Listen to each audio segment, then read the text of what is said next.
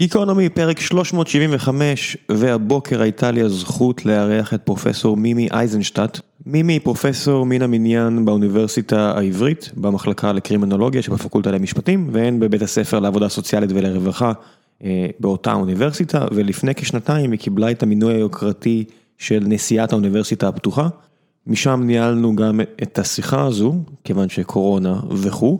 דיברנו על האוניברסיטה הפתוחה ועל ייעודה, דיברנו על קרימינולוגיה ועל עבודה סוציאלית ועל כל מיני תיאוריות שכבר לא כאלה רלוונטיות, אבל היה עניין בהם בעבר, כמו חלונות השבורים ואחרות, על תפקיד המדינה, אה, על המשמעות של הובלה ומנהיגות בימים כאלו.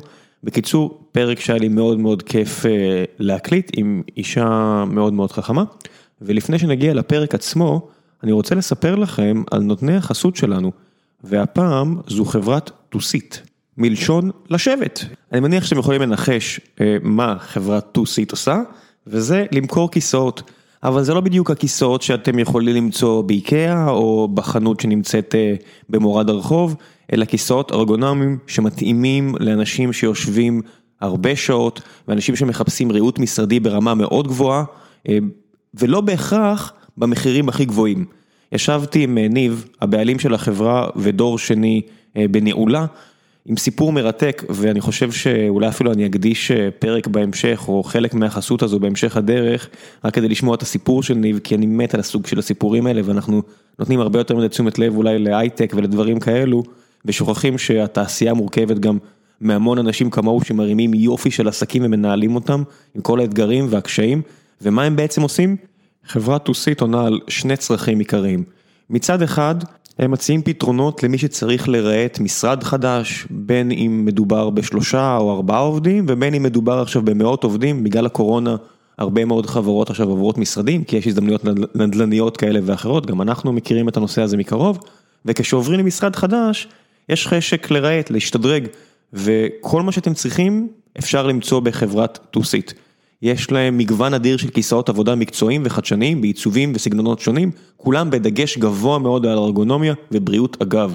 הם נותנים ייעוץ לבחירת והתאמת הכיסאות בחינם, ללא כל התחייבות, לכל מי שמגיע אליהם לאולם התצוגה שמול קניון איילון. אני אשאיר לכם את הפרטים, אני אישית גם הלכתי לשם, פגשתי את ניב, ישבתי על הכיסאות, ראיתי שמדובר במקום מאוד מאוד מקצועי, וגם באווירה שאני אישית אוהב, שזה אומר מאוד חברותית, אבל מקצועית. השילוב הזה שלא תמיד מקבלים ברשתות הגדולות, שאין להם זמן אליכם כלקוחות, ואתם נעים בין מבוך מול המון המון אנשים, וצריכים למצוא את הפתרון הכי טוב עבור החברה שלכם, אבל זה לא רק זה. אה, הם מדברים גם עם אנשים פרטניים, למשל אם אתם עכשיו עובדים מהבית, ונשבר לכם הגב, כי התרגלתם לכיסא מאוד נוח שהיה לכם במשרד, ובבית אין לכם את זה, ותנאי העבודה השתנו. וגם אם יש את החיסון הזה של פייזר, אני לא יודע מתי נחזור לעבוד מהמשרדים בצורה רגילה וקבועה, ולכן אני מאוד ממליץ לכם להגיע לעולם התצוגה או להרים אליהם טלפון, או להיכנס לאתר, הכיסאות שתוכלו למצוא שם נעים במגוון מחירים ומגוון איכויות, יש להם תמיכה אה, גם אה, לאנשים במשקל כבד, זאת אומרת בתקן של 150 אה, קילו, מה לעשות, אם אתם אנשים כבדים אתם יודעים כמה קשה למצוא כיסא מתאים, והדבר הכי טוב בכל הסיפור הזה, שישבתי עם ניב, והוא הבין שכדי להביא אתכם וכדי להראות, הוא גם מאזין של גיקונומי וכדי להראות כמה אה, הוא רוצה לפתוח את החנות ולחשוף אותה לעוד אנשים, הוא גם הציע למאזיני גיקונומי אחוז הנחה לכיסא אחד אה, בגובה של 25% ממחיר המחירון. תגיעו, תשבו עם היועצים שלהם, עם אנשי המכירות שנמצאים בחלל התצוגה, תמצאו את הכיסא שנוח לכם אה, במסגרת התקציב שמתאים לכם, תקבלו 25% הנחה אם תגידו שהגעתם דרך גיקונומי. ואני מבטיח לכם שאיכות החיים שלכם תשתפר, אין כמו כיסא טוב. ועכשיו, לפרק עם פרופסור מימי אייזנשטט, תהנו.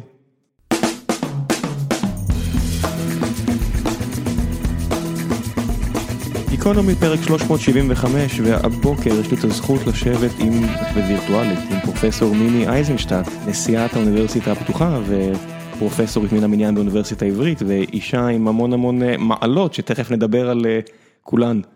בוקר טוב, פרופסור. בוקר טוב. תמיד כיף לי לשבת עם אנשים שהקדישו אה, את חייהם לעזור לאחרים, ולא יודע, זה, זה נראה לי בחברה המודרנית, ותכף גם נדבר על זה, על עבודה סוציאלית ועל קרימינולוגיה ועל כל הדברים האלה, כל כך לא מובן מאליו. איך משכנעים אנשים היום בחברה כל כך חומרית ללכת לענפים כאלה? אני דווקא חושבת שלא, וכאן אני לא רוצה, אני מתייחסת רגע פחות לא, לאוניברסיטה הפתוחה, אני רוצה רגע להתייחס דווקא לתפקיד שלי כדקנית של עבודה סוציאלית.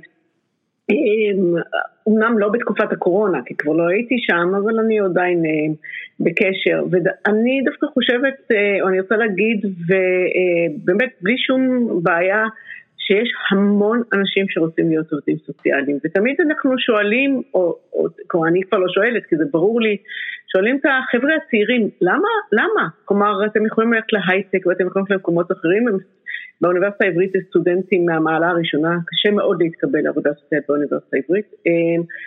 ושואלים אותם למה, והם פשוט אומרים זה בא מהלב, זה מה שאנחנו רוצים, אה, ואז אומרים להם אבל משכורות לא טובות, לא אני, אבל אנשים אומרים להם, משפחות, משכורות לא טובות וזה מתיש וזה אה, לוקח לכם המון מהאישיות שלכם וכולי וכולי ואין אפשרויות להתקדם, אז קודם כל זה לא נכון, כי יש הרבה אפשרויות להתקדם, ובעצם אומרים אנחנו רוצים לעשות משהו משמעותי ומשהו מהותי, וזה חשוב לנו, ויש הרבה אנשים שכלומר אפילו מעבר למה שאנחנו חושבים שבאמת מוכנים לעשות, להקדיש את החיים שלהם, וזה באמת עובד סוציאלי זה להקדיש את החיים, אה, למטרה הזו. אז זה בעבודה סוציאלית, אבל עכשיו אם אני אחזור לאוניברסיטה הפתוחה, שבעצם חרתה על דגלה את המונחים של אה, שוויון וצדק, כשאנחנו מדברים על צדק אקדמי או צדק חברתי, אה, גם פה אני רואה בדיוק את אותו, את אותו דפוס של אנשים חוקרים גם כן ברמות מאוד גבוהות, שאנחנו שואלים אותם למה אתם באים לאוניברסיטה הפתוחה, והם אומרים, כי האוניברסיטה הפתוחה עושה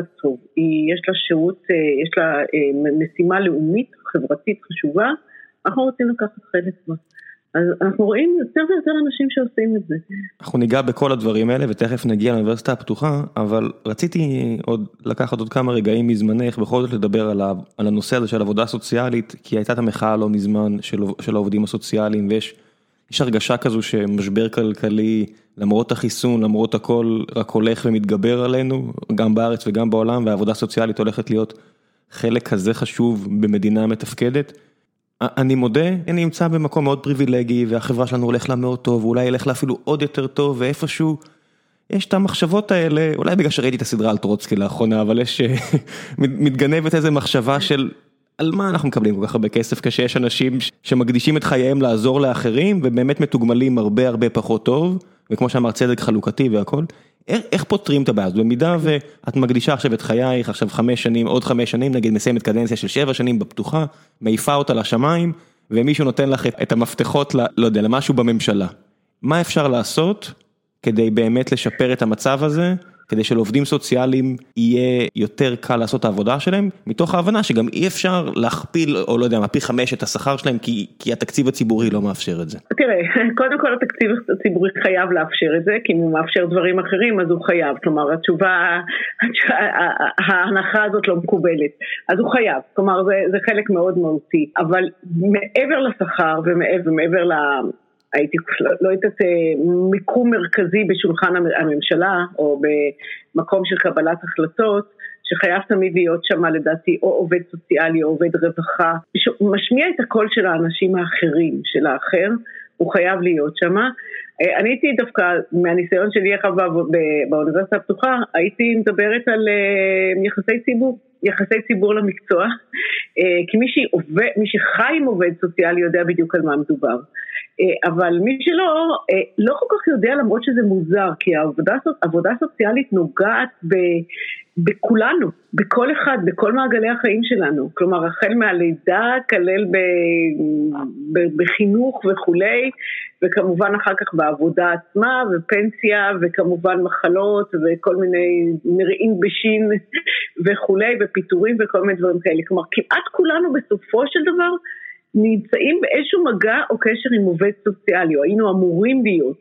אה, כשעובד סוציאלי זה לא רק אותו אחד שפעם היה כותב את הפתקאות כדי לקבל עוד, אה, עוד אה, קצת עזרה, עובד סוציאלי נמצא בכל מקום והוא באמת צריך להיות איזה מין יועץ, יועץ, כמו אנחנו קוראים לזה case manager, הוא צריך להיות יועץ לכל משפחה אולי, או לכל קבוצה של אנשים, ולאו דווקא ברגעים הקשים. לפעמים דווקא ברגעים הכיפים והטובים, אנחנו מדברים על אימוץ למשל, או פונדקאות, או כל מיני דברים כאלה, אה, בהחלט דברים שיכולים להיות דווקא טובים ומשמחים. אה, היום אנחנו מדברים על עובדים סוציאליים קהילתיים, הם יודעים איך, אם אנחנו מדברים על קהילתיים, אז אנחנו יכולים אפילו לדבר על, אתה יודע, אותם קהילות עכשיו שיש, נכון, ברשויות העשירות, שיכולות להרשות לעצמן אה, חינוך בשדרה או חינוך ברחוב אה, לילדים, ואז ההורים בעצם מתגייסים כדי ללמד, אז הנה יש כאן קהילה, והעובד הסוציאלי יודע איך לעשות את זה, איך לארגן את, העבוד, איך לארגן את הפעילות הקהילתית הזו, ויש לו את הכישורים, הוא יודע לעשות את זה, הוא יודע היום לעבוד בהייטק, הוא יודע לעבוד אה, כמו בכל האמצעים הדיגיטליים המתוחכמים ביותר, והוא צריך להיות שם. אה, והוא נמצא, הוא נמצא, אבל כאילו אנשים לא מכירים בזה. אז לכן אמרתי, קראתי לזה יחסי ציבור של המקצוע. בואו לא נברח אה, מזה, יש, את יודעת, אה, חבר הכנסת מיקי זוהר, שאני מודה שאני לא הכי מכבד אותו בעולם, אבל האמרה הזו שלו על שלושת הכ"פים כאידיאלים למאה ה-21 של כסף, כוח וכבוד, אז יש, יש בזה משהו בעניין של הכבוד, אם אנחנו מסתכלים למשל על מעמד המורה בדרום קוריאה או במדינות אחרות, שזה לא רק כסף, הרי כבני אדם זה לא באמת רק מה שמניע אותנו, העניין של כבוד והערכה משאר האוכלוסייה הוא כל כך חשוב, וכשההרגשה היא שהמדינה לא אמפתית מספיק, כמדינה, כ- כ- כגוף אזרחי ש- שאני מסתכל ימינה-שמאלה, אני מרגיש שזה חלק גדול מהבעיה, שאנחנו לא, לא מעריכים מספיק את העבודה הזו של האנשים. Mm-hmm. אז, אז כן, אני מסכימה. קודם כל אני לא מוותרת למדינה. אני לא מוכנה לוותר למדינה, המדינה חייבת. המדינה זה הקטר, המדינה היא זו שהיא בעצם אמורה, אה, היא אמורה אה, להיות, קראת קודם, דיברנו על משהו אחר, דיברת על זה, על מגדלור, היא זו, היא, היא המנווטת את הספינה הזאת. אבל לא מוותרת לה. אז, אז, אבל מעבר למדינה, או על יד המדינה, אבל בצמידות אליה, יש גם את החברה האזרחית. וחברה האזרחית חייבת לקבל היום, לא, לא חייבת, היא מקבלת. אה, מקום כבוד הרבה הרבה יותר גדול ממה שהיא מקבלת היום. אז היא קיבלה, טוב, הקורונה עכשיו אה, עשתה בה שמות, כן, בגלל אה, כל העניין של עמותות והכספים וכל הדברים האלה, אבל החברה האזרחית מתפקדת, אה, אני אתן לך דוגמה, אה, אני גרה עכשיו בסרסב הירוקה, מקום נחמד, אה, ואחד השכנים תלה של, זה היה, כבר לא זוכרת באיזה בידוד ובאיזה סגר, אולי השני, בראשון כולם היו בהלם, בשני היו יותר מאורגנים, והם פשוט תלה שלט, הוא אמר, מי ש... יש כאן שכני, יש כאן לא רחוק שכונה שהיא מבודדת לגמרי, יש הרבה שכנים חולים, לא חולים, צריכים להימצא בבידוד, בואו נעזור להם, ופתאום תוך כמה ימים אה, נערמו שם שמיכות ואפילו אוכל בסיסי, אבל זה לא היה מתוך רחמים כי אין לאנשים האלה כסף לקנות, זה היה פשוט כי הם לא יכולים ללכת לסופר, או הילדים שלהם בבית וצריך לעזור להם. אבל אני ראיתי, אתה יודע, ממש, אני חושבת תוך יומיים פשוט אי אפשר לעבור במסדר, בלובי, כי הארגזים שם נערבו, ובאמת בלי, זה כבר היה לא נעים, אני חייבת להגיד שאני כמה פעמים עליתי וירדתי במדרגות והבאתי דברים, אבל לא דברים ישנים כדי לעזור ולסייע, אלא באמת אמרתי, רגע, יש לי משחקים, הילדים שיחקו בהם, אה, הם משחקים נהדרים, הפאזל מוכן כמו שהוא, הילד, כלומר, למה לא? למה שעוד ילד לא ייהנה מזה? ייקח, ישחק. שוב, זה לא מתוך רחמנות. אני בטוחה שבמשפחות האלה יש כספים. זו שכונה אה, שהיא, לא חושבת שזאת הבעיה, אבל פשוט לא יכולו לצאת החוצה, ואתה יודע מה, זה כבר לא הדברים, לא המוצרים. זה התחושה הזאת שהנה יש בעיה, פח, מתארגנים. כן. אבל שוב, כמו שאתה אמרת בהתחלה, אבל אני באמת במקום פריבילגי. כן. אה, אז לא, אני יכולתי לבוא ולהביא את הפאזל. יש את העניין הזה של החיבור בסוף, אם, את אני תמיד אוהב לראות את הערך, וזה לא רק אלטרואיזם, הרי בכובע השני שלך, את גם מלמדת בקרימינולוגיה, והקדשת הרבה מהחיים שלך בדיוק לעיסוק הזה, ואפשר למתוח קו ישיר. לא עושים מספיק אה, עבודה סוציאלית ראויה, נאותה, לא מקדישים תקציבים.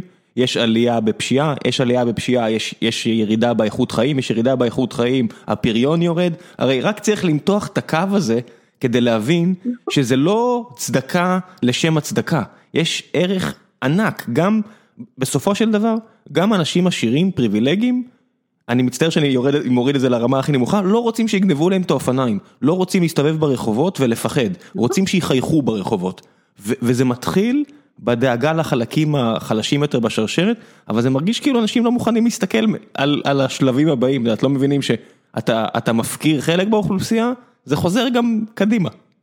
לא, נכון, האמת שאתה צודק בכל, בגלל זה אמרתי לך שאני לא מוכנה לוותר למדינה. כי אני חושבת שהמדינה היא חייבת להיות, היא אחראית על הביטחון שלנו, היא אחראית על הרווחה, היא אחראית על איכות החיים שלנו, וחינוך וכולי וכולי, וכן, היא אחראית, וזה המקום של המדינה שלנו, והיא חייבת לעשות, לא מדינה שלנו, כל מדינה. איך עושים, זה, אבל... איך עושים את החיבור הזה, הרי באוניברסיטה, מקום שהוא באמת מגדלור של מחשבה ואינטלקטואליזם, או לא יודע מה, יש הרבה פעמים את החיבור הבין תחומי. וכמו שאמרנו, זו עבודה סוציאלית מתחברת לקרימינולוגיה, קרימינולוגיה יכול להתחבר למנהל ציבורי, מנהל ציבורי יכול להתחבר לכלכלה. ובמקום כמו האוניברסיטה הפתוחה שכל כך מעודד למידה עצמאית ומרחוק, האם אין סכנה שהחיבורים האלה בעצם יפחתו? אמ, תראה, אז קודם כל, אני חייבת להגיד, בדרך כלל כל חוקר חוקר את הדברים שלו. כלומר, וכל תלמיד לומד את הדברים שלו, את הדיסציפלינה שלו. אנחנו מאוד מאוד מעודדים, וזה חלק מתוך ה-DNA של האוניברסיטה, ללמוד, אה, המילה רב תחומי כבר ככה בשימוש יותר מדי רב. אבל רוב הסטודנטים שלנו לא לומדים דיסציפלינה אחת, הם לומדים, אנחנו קוראים לזה מדעי הרוח והחברה. אנחנו קוראים לזה ניהול או מנהל עסקים ותחום אחר. אה, אנחנו היום נמצאים במקום שאנחנו מנסים יותר ויותר לעודד אה, גם הוראה כזאת, כלומר לימוד כזה, וגם אה, מחקר, כלומר גם מחקר רב-תחומי, אנחנו עכשיו במהלך שמנסים לחבר ביחד למשל מדע הנתונים עם ארכיאולוגיה, עם ארכיטקטורה, כמובן עם מנהל עסקים, עם תקשורת, כלומר שזה דברים הגיוניים, אבל עם פואטיקה וספרות וכולי, אבל גם עם כלכלה ומנהל עסקים. כלומר, אה, כלומר אנחנו, הטענה שלנו, אם אני ככה רצה קדימה, אז הטענה שלנו שכל העניין של ה data science ומדע הנתונים וכולי, זה היה בדור הראשון, זה היה ה start-up nation הראשונה, ה start-up nation דור ראשון. אנחנו רוצים start-up nation דור שני, כלומר איך אנחנו מביאים את התמות האלה של השימוש בנתונים מושכל, כלומר גם צריך להיזהר מהמילה שימוש בנתונים אה, באופן אה, גורף מדי. אם אנחנו רוצים לדבר על ביג אה, דאטה וכל הדברים האלה, איך אנחנו מביאים את זה גם לדיסציפלינות אחרות ומקומות אחרים, כשזה לא מהפכה, כי המהפכה הזאת כבר קרתה, אנחנו לא ממציאים את זה מההתחלה, אבל אנחנו רוצים לעודד את זה ולעודד את הסטודנטים שלנו, וזה לא רק שהסטודנטים ידעו איך לפתוח אקסל, שזה מאוד חשוב, אבל שהם גם יבינו את המהות, מה זה אומר חברה דיגיטלית. חברה דיגיטלית היא חברה עם המון שאלות, שאלות אה, אתיות למשל, אה, ואנחנו מנסים, זאת המטרה שלנו, אה, בעצם לגבש איזושהי תוכנית לימודים שבדיוק מתלבשת על הדברים האלה. כלומר, לוקחת את הדיסציפלינות הקיימות ומנסה כאילו לערבב אותם ביחד ולנסות להבין, לתת לסטודנטים שלנו להבין מה זה אומר החברה שאנחנו חיים בה עכשיו, אה, כי היא אחרת. התהליך שהאוניברסיטה הפתוחה עברה מאז אה, היווסדה בשנות ה-70 שהייתה בעצם אמורה לתת מענה מרחוק לכל מיני אוכלוסיות שבאזורים שאולי אין אוניברסיטה או שלא יכולים להתקבל בגלל תנאי קבלה והכל, עד לשנות האלפיים כשהקימו את הקמפוס ברעננה שאני מניח שמשם אנחנו מדברים כרגע, אה, וכל התהליך הזה של בעצם זה מעין מטוטלת כזו של עכשיו עם הקורונה אני מניח ששוב חזרו אנשים אה, ללמוד מהבית כי כך כולם עושים. את רואה את זה אה, הולך לכיוון כזה או אחר? אה, תראה, אז אני אגיד לך בכמה מקומות. קודם כל באמת היא עברה, היא עברה טלטלה, היא עברה שינוי. עכשיו טלטלה, טלטלה היא כיוון חיובי. באמת האוניברסיטה באמת לימדה, כלומר היא הייתה מוכוונת ללמד סטודנטים, סטודנטיות כמובן, בפריפריה הכלכלית והגיאוגרפית דרך אגב. אה, ש, שבאמת היה להם קשה להתקבל לאוניברסיטאות אחרות, לפעמים לאו דווקא בגלל שהם לא יכלו, אלא בגלל פשוט טכנית, כי הם עבדו, לא היה להם זמן, לא היה להם כסף וכולי, ולכן היו צריכים להיעזר יותר אה, באוניברסיטה הפתוחה, שכמו שאמרתי, היא חרתה על דגלה את המושגים האלה של שוויון וצדק. אה, בשנים האחרונות אנחנו רואים מעבר אה, מאוד מאוד חד, אה, שבעצם אנחנו פונים גם, או מגיעות אלינו אוכלוסיות שיכולות להתקבל לכל אוניברסיטה אחרת, אין, אין בעיה עם זה בכלל, אה, והם פשוט בוחרים לבוא ללמוד אצלנו בגלל התכונות שיש לנו, וזה בדיוק מה שאמרת, למידה מרחוק, הגמישות,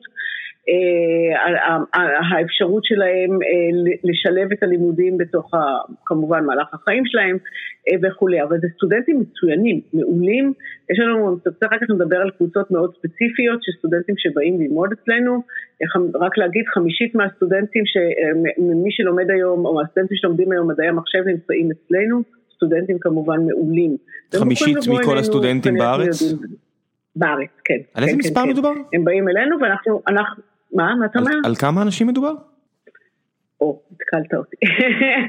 אה, אנחנו מדברים בערך על אה, בסביבות 20 אלף סטודנטים, אבל פה זה מקום שאל תתפוס אותי. לא, זה בסדר, אני לא... כי אני לא יודעת. כן, אני לא, לא מהממשלה ולא לא- מפריע לי אם זה הולך אה, אלף לכאן או אלף שם. לא, לא, לא, להפך, אני... אני גאה בהם, אולי, אולי כאן אני אגיד מילה אחת על, על הסטודנטים שלנו שלומדים בעיקר מדעי מחשב אבל לא רק. יש לנו קבוצה מאוד מאוד גדולה של סטודנטים אה, מ, אה, שלומדים אצלנו כבר בתיכון, אה, שהיא קבוצה שהולכת ועולה, אה, המספרים שלה עולים. אה, סטודנטים מעולים, מצוינים, אני טוענת שהסטארט-אפים הבאים של מדינת ישראל נמצאים אצלנו, הם כבר לומדים אצלנו בשישית, שביעית. הרבה מהם לומדים מדעי המחשב, מתמטיקה. כן, אני מודה שמבחינתי הפתוחה כאילו נתפסת בראש בתור משהו כזה דואלי. מצד אחד, חבר'ה שהם מאוד מאוד חריפים או מאוד מאוד מוכוונים על משהו אחד ומתחילים כבר את הלימודים, כמו שאת אומרת, כיתה י"א, י"ב, ואת אומרת, זה החבר'ה האלה שאתה רואה אותם בשכבה מהצד ואת אומרת, טוב, הוא באמת... הגיע הזמן שיקדם עניינים וזה באמת הגיוני שהוא הולך למקום כמו אוניברסיטה הפתוחה שהוא יכול לקבוע את הזמנים שלו. או באמת מהצד השני, חבר'ה שכבר יש להם ילדים, או משפחה חרדית, או אוכלוסייה ערבית, או כל מיני דברים כאלה, שזה לא התלם הקלאסי שנחפר עבורם של צבא, טיול, לימודים במכללה אוניברסיטה. ויש פה איזושהי דואליות, שאיך מחברים בין שתי האוכלוסיות האלה, שהן מאוד שונות, אני מניח, אחת מהשנייה. א', זה נכון, עכשיו זה לא רק שתי אוכלוסיות, זה הרבה יותר, בתוך המנעד הזה יש המון, יש הרבה מאוד קבוצות. איך אנחנו מחברים? דרך תוכנית הלימודים שלנו, תוכניות הלימודים שלנו מאוד מובנות, ואנשים יכולים להתקדם די בקצב שלהם, כמו סטודנטים, יכולים להתקדם די בקצב שלהם, והם יכולים להחליט גם, בהרבה, בהרבה מקומות הם מגיעים לצוותים שהם יכולים לבחור אם יותר להעמיק או פחות להעמיק, קורסים יותר מתקדמים או פחות מתקדמים, ומצד שני אנחנו נותנים להם משהו מאוד מוכוון. כך שלמעשה יש לנו ככה, כמו שאתה אומר, התוכנית הלימודים שלנו, שהיא הבסיס, ואיתה אנחנו רצים עד הסוף, היא, היא, מאוד, היא, היא מאוד מושקעת, כלומר אנחנו, הספרים של האוניברסיטה הפתוחה, אני בטוחה שהרבה מהאנשים ששומעים מכירים אותם, אם למדו באוניברסיטה הפתוחה או לא למדו באוניברסיטה הפתוחה, זה לא חשוב, או ספרים או מאמרים, אנחנו משקיעים בכל פיתוח כזה המון המון משאבים, גם כמובן חומריים אבל גם שנקרא לזה הון אנושי, ואנחנו מנסים להגיע למקסימום, למקסימום שאנחנו יכולים. היום אנחנו כבר עובדים הרבה עם אתרים, כל החומרים מועלים כמובן לדיגיטל, אנחנו מנסים לעדכן אותם עד כמה שאנחנו יכולים, ולכן בעצם מה שבעצם מאחד או מאפשר לנו את החיבור הזה, זו תוכנית הלימודים עצמה שהיא טובה וברמה איכותית מאוד מאוד גבוהה, עם סגל הוראה, הייתי מגדירה אותו כפנטסטי, לא פחות מזה. שזה התפקיד שלו, וזה המומחיות שלו, וזה הדבר שהוא יודע לעשות הכי טוב, אנחנו גם כמובן מסייעים, וזה מה שמריץ אותנו קדימה, זה מה שמאפשר לנו להשיג את המקום שאנחנו נמצאים בו עכשיו. עם מהפכת המידע שמתרחשת עלינו ב-20 שנה האחרונות, או לא יודע מה, 25 שנה האחרונות, מאז שהאינטרנט נכנס לחיינו, איך את רואה את מקומה של האקדמיה? זאת אומרת, אם לפני 25 שנה היית מגיע לאוניברסיטה, לא יודע, אני למדתי בן גוריון, ואתה הולך לספרייה הגדולה, כי יש לך בכל קורס רשימה של ספרים שאתה צריך או מומלץ להעמיק בהם, היום הבעיה היא כל כך הפוכה, אני מסתכל נגיד על מדעי המחשב, אני מודה שלי כבר לא כזה מפריע ב... כמעסיק, אם הבן אדם עם השכלה אקדמית או בלי, העיקר שהוא יודע או לא יודע, או העמיק או כן העמיק או לא העמיק, ופגשתי כל כך הרבה אנשים שהם כל כך חזקים גם בלי איזושהי דיפלומה, אבל אני כן מעריך מצד שני, את היכולת לעשות קיוריישן, לעשות, שכחתי את המילה בעברית, לעשות ברירה של כל האין סוף תוכן הזה שמחכה לכל אדם שרק רוצה להעמיק, ובכל זאת להבנות איזושהי תוכנית הכשרה, כזו או אחרת, אבל זה לא נכון רק למדעי המחשב, הרי יש אין סוף תוכן אם אנחנו מסתכלים על היסטוריה, ואם אנחנו מסתכלים על סוציולוגיה, ואם אנחנו מסתכלים על פסיכולוגיה, בן אדם היום נמצא בקצה הזרת שלו כמעט בחינם בהרבה מקרים, כמות ידע שלא הייתה אה, זמינה לאף אדם אחר בהיסטוריה. איפה האקדמיה, ובמיוחד האוניברסיטה הפתוחה, עומדים מול מהפכת מידע כזו? אז אני אגיד לך, אה, אני אגיד לך בשתי תשובות. קודם כל אתה צודק, יש המון מידע, והאקדמיה, התפקיד שלה זה להכווין את המידע, הזאת, את המידע הזה. כלומר, ללמד את הסטודנטים כן את הבסיס הדיסציפלינרי, כן את הבסיס התיאורטי, שבתוכו, אה, מסביבו בעצם סטודנטים יוכלו לדעת מה לקחת, מה לא לקחת. איך, איך בעצם, כאילו הייתי קוראת לזה לשאוב, אבל גם להכיל ולהסתכל על המידע הזה גם בהרבה ביקורת. כי יש המון מידע, והמידע נזרק לאוויר, כלומר רק אתמול העניין של החיסון, כבר כולנו חגגנו, הבורסות אה, עולות למעלה, ושוב, בלי שאני מבינה בזה הרבה, אבל אני שמעתי גם את המומחים שאומרים, רגע, הניסוי עוד לא כל כך ברור, עוד לא ידוע, קבוצת הביקורת עוד לא ברורה וכולי. מה זה המומחים? הם בעצמם, פייזר הוציאו ציוץ, שש בבוקר, שש וחצי, שעון ישראל, הציוץ הראשון זה פיתחנו, ואז הם מסבירים בציוצים קדימה, רק שתי דקות קדימה, תקשיבו, זה רק ניסוי א', זה רק פה, זה רק שם, כאילו כל העולם התמכר רק לכותרות. אנחנו כבר לא מדברים על לקרוא את הספר, לא, כי אנחנו מחכים, לא, נכון. פעם היו קוראים רק את ה abstract של המאמר, היום קוראים רק את הכותרת של המאמר כבר. רק את הכותרת. אה, תראה, אחת המומחיות, אחד המחקר, תחום אחד שאני חקרתי הרבה זה נקרא פאניקה מוסרית. אבל בדרך כלל הפאניקה המוסרית הזו באה בגלים של פשע. כלומר, אם אתה שומע שגנבו לשכן שלך, אם אתה שומע שאולי לשכן על יד גם,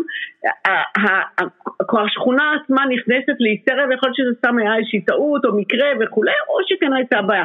אבל יש כאן פאניקה וישר אנשים עם הכוח פונים כבר למשטרה וכבר עושים מזה סיפור ועיתונות וכולי וכולי, זה נקרא פאניקה מוסרית. בדרך כלל זה דברים קצת בעייתיים. אבל פה זה דווקא פאניקה מוסרית הפוכה, זה כאילו פאניקה מוסרית לדבר טוב. כי פשוט חיכינו לזה. הרי כל העולם מחכה למילה, אנחנו כל הזמן אומרים חיסון, חיסון, חיסון, חיסון. הנה יש חיסון. אבל לא ברור שיש חיסון, אבל אנחנו, אתה יודע, כולם רצים. אבל זה התפקיד של האקדמיה, כלומר אני אתמול נסעתי במכונית, כן, ושמעתי את, ה, את ההתחלה של, ה, של פייזר וכולי, לא, לא שאני רוצה לעשות להם פרסומת, כי אני מניחה שהם לא צריכים... הם בסדר, הם מסתדרים גם בלעדייך אה, פרופסור. תאמין, תאמין לי, לא צריכים אותי, אבל, אה, אבל אני, אני שמעתי, אני כאשת מדע, שמעתי כבר את המילים האחרות, שמעתי קבוצת ביקורת ושמעתי שזה לא בטוח וצריך לראות, ונכון שזה 90 אחוז, אבל 90 אחוז מתוך 97, אבל זה גם לא ברור וכולי.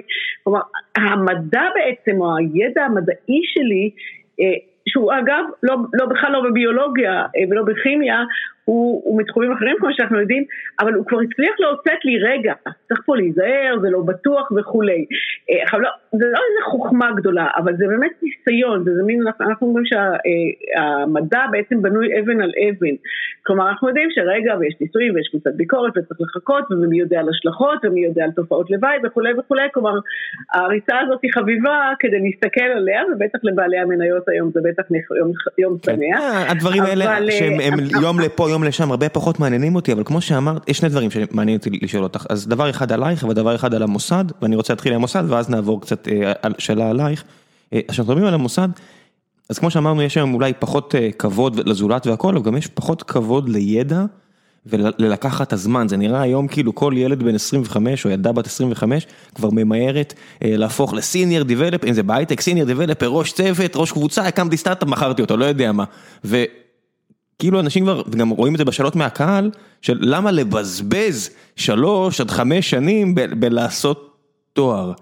וכראש, כנשיאת אוניברסיטה, זה, זה, זה בעיה שהולכת ותחריף, אני מניח, אה, מולכם, וגם יש פה עניין של יחסי ציבור. נכון, לא, אז קודם כל נכון, כן, נכון, היום אתה יכול לעשות בכמה, אתה יודע, בכמה קורסים ולהגיע להיות לא סיניור דיבלופר, לך תשאל את אה, החברות הגדולות, כמובן גם להם אני לא צריכה לעשות פרסומת, אבל חברות ההייטק הגדולות, הם לא יחשבו אפילו אה, לקחת לשירותיהם אנשים שאין להם תואר מהאוניברסיטאות או תואר מסודר. נכון שהם ירצו גם קורסים אה, יותר מעשיים והם ירצו יותר ניסיון. אבל הם בוודאי, כלומר, התואר, לתואר יש משמעות, התואר, יש, התואר זה לא רק תעודה על הקיר. מי שבא עם תואר והמעביד מן הסתם יודע אם הוא מחפש מישהו עם, עם איכות מסוימת, עם מישהו שבאמת ישב ולמד, זה לא חשוב אם זה שלוש שנים או זה חמש שנים, לא חשוב לפעמים גם מה המקצוע, אבל כן הוא הקדיש את הזמן שלו, שלה כמובן, אה, לחשיבה, לשמיעה גם של אנשים אחרים, לניסוח של תשובות, זה לא, תשובות, זה לא רק התשובה בממן או במבחן, זה איך אתה מארגן את הידע, איך אתה חושב זו האקדמיה. אקדמיה, כן. חוץ מהאקדמיה אני לא מכירה מוסד אחר שיכול לתת. השאר זה איזה מין אה, זריקת מרץ, והיא חשובה, אני לא רוצה להתנגד לה, אני חושבת שהיא מאוד מאוד חשובה. אבל אני, לא, אני חושבת שהבסיס הוא אקדמיה, ואני מניחה ש... אולי, אולי זה חלום, אבל אני מניחה שהאקדמיה תמשיך ותוביל את זה. תוביל מה, את מה הידע, של ה... כמובן תוביל את הפיתוחים. מה תפקידה של האקדמיה מהבחינה הזו של, יודעת, אוניברסיטאות, אה, אם הייתי מדבר עם הסגל של הסגל הוראה במחלקה שבה למדתי, היו אומרים שהמטרה שלנו זה לחקור. אתם הסטודנטים לתואר ראשון ושני, אנחנו מלמדים אתכם כי זה, כי זה חלק מהעסק, אבל המטרה שלנו היא לחקור, המטרה של האוניברסיטה היא לא להכשיר עובדים ל... ל... תעשייה מסביב הם היו אומרים, אלא אה, לפתח מוחות מבריקים ומחקר ולקדם את האנושות או לא יודע מה. איך את רואה את האוניברסיטה הפתוחה כגוף שהוא יותר, זאת אומרת הוא מהרבה בחינות יותר קרוב למכללה מאשר לאוניברסיטה כי הוא פחות מתמקד אולי במחקר הגבוה נקרא לזה, אם אני עושה פה במרכאות באוויר, אה, איך את רואה את האוניברסיטה הפתוחה במארג הזה של החיים האקדמיים, העולם האקדמאי? אוקיי, אז קודם כל אני מתנגדת חריפות, מוחה, מוחה באופן רשמי. נרשם לפרוטוקול. האתר. נרשם לפרוטוקול על זה שהאוניברסיטה הפתוחה היא קרובה, לא חשוב, אנחנו נדבר על האוניברסיטה הפתוחה מהי, האוניברסיטה הפתוחה זה אוניברסיטה, באוניברסיטה הפתוחה יש מחקר, מחקר מאוד מאוד אה, מוביל, לפעמים אפילו פורץ דרך, יש לנו תחומים שהם פורצי דרך, אנחנו עושים מחקר, אנחנו קטנים יותר, אנחנו צעירים אולי יותר מבחינה מחקרית וכולי, אבל בטח בשנים האחרונות המחקר שלנו הולך ותופס מקום מאוד מאוד גדול ומשמעותי, כשהטענה שלי, אבל לא רק שלי, אתה לא יכול לכתוב ספר לימוד טוב, אתה יכול, לא יכול ללמד טוב אם זה לא מבוסס על ידע והידע המחקרי והידע המחקרי שבא מהחוקר. אז זה כן, אז מבחינה הזאת גם אנחנו מלמדים את הסטודנטים שלנו על, ובתוך התבססות על, ה, על המחקר.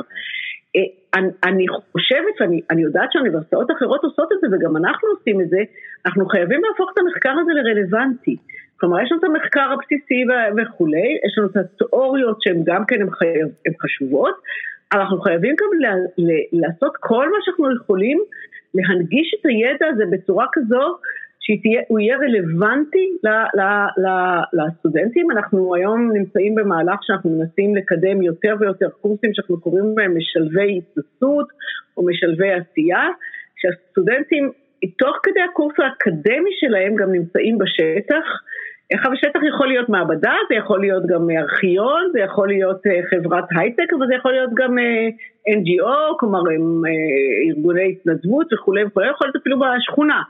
אבל, ואז הם, המטרה היא לאסוף מידע, והמידע הזה אחר כך מנותח באמצעים אקדמיים, כלומר באמצעות, באמצעים מחקריים, שזה יכול להיות מדעי הרוח מדעי החברה או, או, או מדעי המחשב, זה לא, כלומר, הדיסציפלינה כאן היא לא חשובה.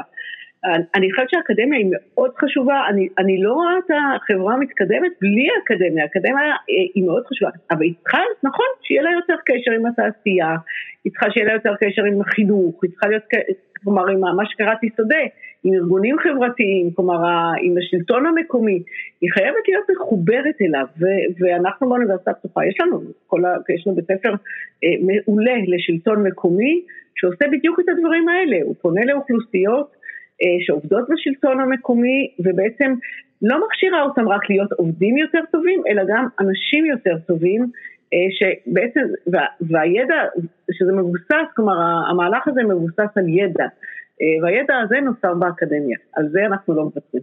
אז אם אני שואל עכשיו על ידע, כמה חסר לך שעדיין יש לך עוד הרבה מרץ ו- ומחשבתך חריפה ויש לך עוד המון המון המון שנים לתת למדע, כמה חסר לך על לתת הזה למדע ולחקור בעצמך, זאת אומרת, לפני שנתיים קיבלת את המינוי הזה של אה, נשיאת אוניברסיטה וזה באמת אה, כבוד גדול וזה בסך הכל הנשיאה השנייה של הפתוחה ולעניות דעתי, אני חושב שיש רק שתיים מכל המכללות והאוניברסיטאות, כשהשנייה כבר, כבר הייתה כאן, אה, נשיאת ספיר, וכבר שוחחתי איתה, זאת אומרת יש כל כך מעט, אז אם יש הזדמנות לקדם אישה, זה כאילו, יש לך גם אחריות כזו, אבל האם לא חסר לך המחקר עצמו? קודם כל, אולי נגיד ככה, קודם כל, אני מאוד גאה להיות נשיאה של אוניברסיטה פתוחה בגלל המיזם החברתי, אבל לא רק, כלומר גם הטכנולוגיה, לא דיברנו על כל הטכנולוגיה, כלומר הטכנולוגיה הדיגיטלית שאנחנו ממש מובילים בה ומתכוונים להמשיך להוביל בה, וזה אנחנו משקיעים הרבה מאוד משאבים. כדי להמשיך להיות הקטר בהובלה, זה דבר אחד, אז אני באמת גאה. דבר שני, באמת העניין המגדרי הוא חשוב.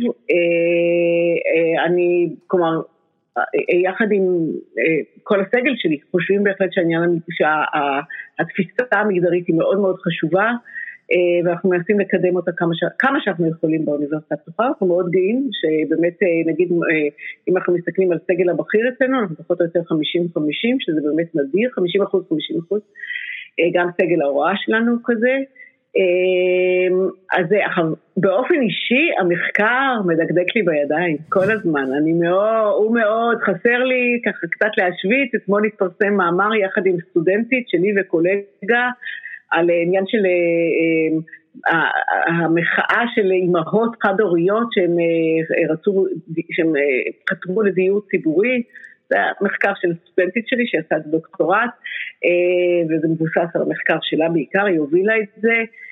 וכשקיבלתי את ההודעה מהסטודנטית ואמרה הנה התקבל מאמר בכתב עת, סליחה על השחצנות האישית בכתב עת מוביל זה עושה משהו, זה פתאום אמרתי וואו, עכשיו אני לא צריכה את זה לקידום שלי, זה לא מהותי כל כך, זה נחמד, זה יפה, זה וי, אבל זה לא רק הוי, זה עשה משהו, וואו, איזה יופי קראתי את המאמר מההתחלה, כי אה, זה חסר, זה חסר, אני מנסה עם קבוצת מחקר קטנה שהקמתי לחקור את הנושא של אה, נשים ופשע, שמבצעות פשע צווארון לבן, שזה יפה, ראיינו נשים בכלא או שיצאו מהכלא שביצעו פשע צווארון לבן, לא רק אתי אלון. כמה?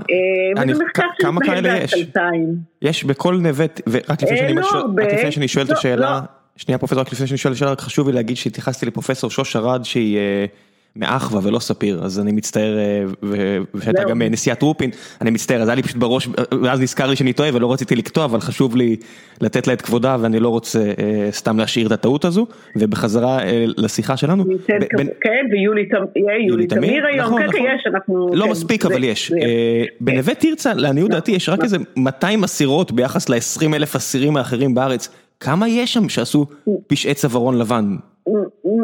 מתי, לא הרבה, אני לא זוכרת, היום אני לא יודעת את המספרים, אבל זה מתי מעט, זה אחוזים מאוד קטנים, אבל יש, וכשאנחנו עוברות על העבירות שהם ביצעו, זה עבירות חמורות, פשע צווארון לבן. אה, כלומר, בסדר, אתי אלון אה, מוטטה בנק, אבל יש שם אה, עברייניות שמבצעות פשעים קשים, כלומר, פיננסיים בדרך כלל. בוודאי. כלומר, כמעט כולנו מכירים אותם, כלומר, כולם מפורסמות בעיתונות וכולי, אנחנו כמובן מחויבות לדיסקרטיות מלאה, ואנחנו ככה יושבות, שמענו, אנחנו ראיינו אותם בתקופה עוד לפני שהגעתי לכאן, ראיינו בערך 15 נשים, שהסיפורים שלהם מרתקים, כלומר אנחנו פשוט, אני, נכתוב את הספר ואז אני אדע להגיד יותר, אבל uh, יש כאן uh, גם סיפורי חיים מאוד מעניינים, הדרך שהם תופסות את העבירה, uh, יש כאן המון פמיניזציה, יש כאן המון דברים מאוד מעניינים שאנחנו, אבל כמו שאמרתי, בכאב לב המחקר הזה ממש בעצלתיים, באיך נפגשות בזום כל שלושה שבועות. מה מניע... ככה אם לא היה זה היינו, זה היה כבר הספר היה יוצא. מישהי שהיא פושעת צווארון לבן, אז יש באמת הסיפור של אתי אלון ובאמת שמה זה באמת דוגמה לכך שזה לא היה תאוות בצע. עבדתי בבנק, הייתי מספיק בכיר בבנק כדי לראות, אני יכול, יכול, יכולתי לראות איך דברים כאלה יכולים לקרות עם עבריינות צווארון לבן או רשלנות פושעת. ותאוות בצע זה באמת מניע אחד. במקרה של אתי אלון לדוגמה, זה ממש לא היה המקרה, היא ניסתה לעזור אה, לאח שלה שהסתבך בהימורים וכו' וכו'. אה, מה ב... המניע בין נשים... כן, לא, צריך לקרוא. אז אני אז תכף אני אשאל ואז תוכלי להתייחס גם אליה. אז ההבדל בין גברים לנשים... סליחה, אז ההבדל בין גברים לנשים הוא שונה מבחינת מניעים? אה, לא, אני לא, טוב, לא עשינו מחקר על גברים, אז אנחנו יותר מתמחים, ב, מסתמכים על אה, ספרות, אבל לא כל כך הדרך שבה, אני חושבת שהן מבצעות פשעים הרבה יותר, אה, לא הרבה יותר, מאוד חמורים, הם פשוט מספר יותר מעט, מועט, אז לכן אנחנו פחות שומעים עליהן, אבל הן מבצעות פשעים קשים, אני פשוט לא רוצה לתת דוגמאות, בגלל שאני כמובן אה, אה, תחת הדיסקרטיות הזאת שאני מחויבת לה, אבל הן מבצעות פשעים שפוגעים מאוד באוכלוסייה, כלומר אה, בהרבה, בהרבה, בהרבה תחומים, אם זה בבנק, אם זה בבתי משפט, אם שזה דברים, בנק וכולי, אבל בעריכת דין, בכל מיני מקומות שאתה יודע, כשאתה שומע על הקורבנות זה, זה כואב הלב. אבל אז אנחנו מנסים להבין מאיפה זה, מאיפה זה הגיע, ואנחנו יותר מנסים להבין איך הן מסבירות את זה, מה הן מספרות. אני קראתי לזה קצת הבנאליות של הרשע, או הרוע, כי הם, הם, הם, הם קמו בבוקר, הלכו לבנק, לקחו פה 5,000 שקל, פה 50 אלף וכולי, וחזרו הביתה. אה, זהו, באיזשהו מקום זה קשה לראות את זה, אבל כן, הם אמרו, כן, מכל מיני סיבות, או כי היה חסר, או כי זה היה קל, או הרבה פעמים זה היה מאוד קל, נשים חריפות מאוד מאוד. אמ, והם עשו את זה, וברגע שנכנסים למעגל קשה מאוד לצאת מזה. אה, ואנחנו רואים את זה, אנחנו יותר מתמקדות כרגע איך הן מסבירות, מה הן מספרות והאם יש לזה מימד מגדרי.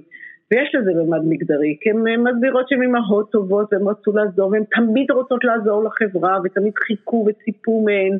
זה לא להכיל את הילד, סליחה, כלומר זה לא התפקיד הזה, אבל זה תמיד לסייע באיזה מסיבה שכונתית ולתרום לאנשים וכולי. יש כאן גם את מה אנחנו ככה בגיחוך קוראות להם מאמה תרזה כזה, אה, זה מין הרגשה, כלומר, והן לוקחות על עצמן את הסיפור הזה, חפשו, האם זה מה ש... זה ככה הם נולדו, האם זה מה שהחברה אה, בעצם מצפה מהם, מבנה מהם, אה, אלה שאלות שאנחנו מתעסקות בהן כמעט אה, לאורך כל המחקר, רק שכמו שאמרת, הוא, הוא בסדר עדיפות שלישי או רביעי אצלי כרגע, יצא לך לראות את... שיש לי קולגות מעולות. יצא לך לראות את הסדרה Mindhunter שנטפליקס הפיקה?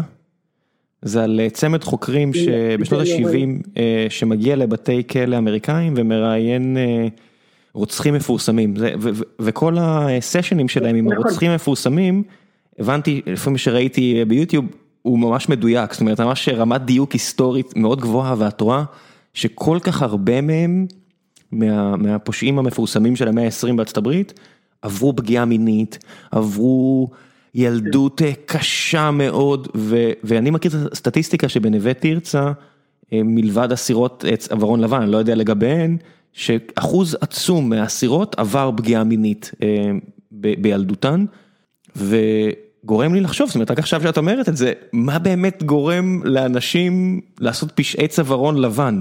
האם יש איזשהו, אני עושה פה שוב במרכאות תירוץ, מקל, זאת אומרת איזושהי פגיעה בעבר, או שזה פשוט אה, היעדר מוסר, אה, העובדה שבאמת אין פיקוח דיו, ואז אה, טבעו של האדם הוא לא לעשות טוב, ואם לא תפקח עליו הוא פשוט יכניס את היד לתוך צנצנת העוגיות, מה הסיבות? אז קודם כל לגבי נווה תרצה זה נכון בכל העולם, אנחנו מתלבטים האם זה 98 או 99 אחוז מהעבריינים, אגב גם עברייניות וגם עבריינים, אה, בעצם הם, אנחנו יודעים שהם נפגעו בעבר, זה דרך אגב יכול להיות פגיעה מינית או פגיעה אה, מוסרית, או זה יכול להיות פגיעה כלכלית, אם דיברנו על פגיעות כלכליות לפני כמה זמן בחדשות, וכן, אנחנו יודעים, אה, כפרסום עצמי אז אני מפנה אותך לספר הקודם שכתבתי שנקרא בספר יחד עם הקולגות שלי בכלא אני נחה שזה לא, לא זה, זה משפט של האסירות ושם רואים את זה בצורה מאוד מאוד חדה. לגבי עבודות צווארון לבן, יש ויש, אני לא יודעת, זה מאוד קשה, אנחנו עוד לא פיצחנו, אני אומרת האמת, זה מאוד קל להגיד כן, זה בגלל מה שהיה להם בעבר, האבא מאוד מאוד קשה, או אימא קשה וכולי, אם יספרו סיפור כזה, אנחנו לא בטוחות שזה זה, כלומר אנחנו בטוחות, יש משהו אחר שאנחנו עוד לא, אני חייבת להגיד, עוד לא פיצחנו אותו עד הסוף, ואני גם לא יודעת אם נפצח בסופו של דבר, כי אני לא יודעת אם אפשר לעשות, לשים אותם באיזושהי משבצת כזאת כל כך, אה, נקרא לזה נוקשה, צריכה להיות אה, משבצת יותר רכה. כן, אה, בסופו של דבר, המשפט הפלילי מותאם על החוק.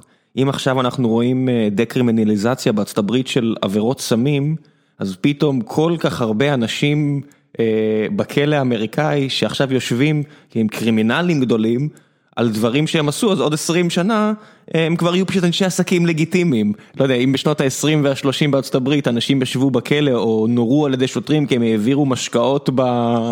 במכונית שלהם מתחת ל... לרצפה, היום אני יכול לראות למטה את אה, פה מולי חברת, אה, לא יודע מה, חברת אה, משקאות כזו או אחרת מתחת לבניין פה, וזה פשוט עסק לגיטימי, ואני אראה אותם מכונית יפה מחוץ לחנות שלהם, כי עכשיו כולם צורכים אלכוהול בכמויות גדולות. אז זה מה, זה פשוט הבחירה הזו לא ללכת לפי החוק? לא, תראה, קודם כל זה נכון, יש דיקרימינליזציה לאורך כל הדברים, אבל זה לא רק זה, כלומר התנהגות הומוסקסואלית למשל, שפעם הייתה עבריינות וסטייה וכולי, והיום זה כמובן לא. אז כך שהדבר הזה ידוע, בריחואנה, קנאביס, רפואי, לא רפואי, כלומר אנחנו רואים תהליכים כאלה. אמ, מצד שני, אתה יודע, יש עבירות סמים שברגע שהן אה, יוצאות מהחוק, או שהן כנגד החוק, אז יש לנו גם שוק שמתפתח מסביבן, אה, שהוא בעייתי, הוא לא, הוא, לא, הוא לא פשוט, וכאן יש באמת הרבה שאלות שעולות, אה, מה, מה אנחנו צריכים לעשות כחברה, מה נכון. את חושבת שיש יותר מדי חוקים? זאת אומרת, אני מסתכל באמת על המלחמה הזו בסמים, הרי אני, אני עושה איזשהו ניסוי מחשבתי, זה סטייל כמו שעשו בסמויה, אם אני עכשיו... מתיר את ה... מוריד את כל החוקים האלה, כי אני מבין שנורא קשה לאכוף את החוק הזה, ואני אומר, טוב, זה חוקי, בוא נפתור את הבעיה הזאת בצורה אחרת, עם עבודה סוציאלית, עם, עם הסברה, עם לדאוג שאפילו הסמים יהיו באיכות טובה יותר, אני לא יודע מה. אבל ההבנה שמשפט ומשטרה ויחידות מיוחדות שמטפלות בעבריינים שהולכים ומשתכללים, אולי זה לא הדרך. אז מה, עבריינים פשוט יעברו לעשות משהו אחר? זאת אומרת, זה זה מקצוע, עבריינות זה מקצוע, כי רואים את זה בהרבה מקומות בעולם, לא יודע, קרטלים בדרום אמריקה, שלא יכלו להעביר סמים, עכשיו הם סוחטים קורים כדי לקחת זהב ולהעביר אותה בצורה לא חוקית. זה זה כמעט נראה כאילו עבריינות היא ממש מקצוע, ואם עכשיו תיקח להם את האפשרות לעסוק כעבריינים בסחר בסמים, אז הם ילכו לעשות משהו אחר, שהוא לא חוקי. זה נכון? יש יש, יש, יש בסיס לזה? וואו, שאלה ענקי, האמת שאני אפילו לא יודעת איך להתחיל להסתכל עליה, אבל אני, קודם כל כן, ברגע שיש חוק אז יש גם פשע. מצד שני, אתה יודע, אני חוזרת לתיאוריות של דורקהיים שאמר שבלי פשע החברה תתמוטט, כלומר היא, היא תקפא, כי הפשע בעצם מאפשר לנו כחברה לדון בכל מיני נושאים ומאפשר לנו גם להתקדם קדימה. זה לא כמובן אה, לעודד את אותם אה, קרטלים בדרום אמריקה, זה כמובן לא מה שאני מתכוונת להגיד. אני חושבת, ש... אני חושבת שכן החברה נהפכה, נדמה לי שאהרון ברק עוד מדבר על זה, בטח כלומר יש משפטניזציה, אנחנו באמת רואים את ה... משפט בכל מקום, אנחנו יכולים לזוז בכלל בלי אה, יועץ משפטי, אני אומרת את זה גם למשל כנשיאת אוניברסיטה, היועצת המשפטית שלי עובדת שעות נוספות, כי כמעט כל דבר צריך לברר האם זה, או, האם זה עומד בחוק, מה התקנות, מה קורה עם חוקי, החוקים למען הסטודנטים וכולי, מה קורה עם יחסי עבודה, שחלק מהדברים זה מצוין, אני חושבת שחוק זה דבר טוב, וחוק זה, כל עוד זה מגן על זכויות, אני מאוד בעד, ואנחנו צריכים לעשות כל מה שאנחנו יכולים בפירוש להגן על זכויות וזה טוב אה, אה, וחשוב. אה, האם יש בכלל יותר מדי חוקים? אני, זו שאלה מאוד כללית, אני חושבת ש... אה, אתה אמרת, אני, אני חושבת אה, אה, שבהחלט חלק מההתנהגויות אה, שהיום אה, אנחנו מתייחסים אליהן באמצעות החוק, כן צריך להתייחס אליהן באמצעים אחרים. אני, מה לעשות, אשת חינוך, אני חושבת שצריך להתחיל מהחינוך, מהחינוך בגילאים מאוד מאוד צעירים, אה, עניינים של מוסר וצדק ו, וכולי, אה, זה צריך להיות אה, מההתחלה, כלומר, אה, זה צריך להיות כאילו ה-DNA של כולנו.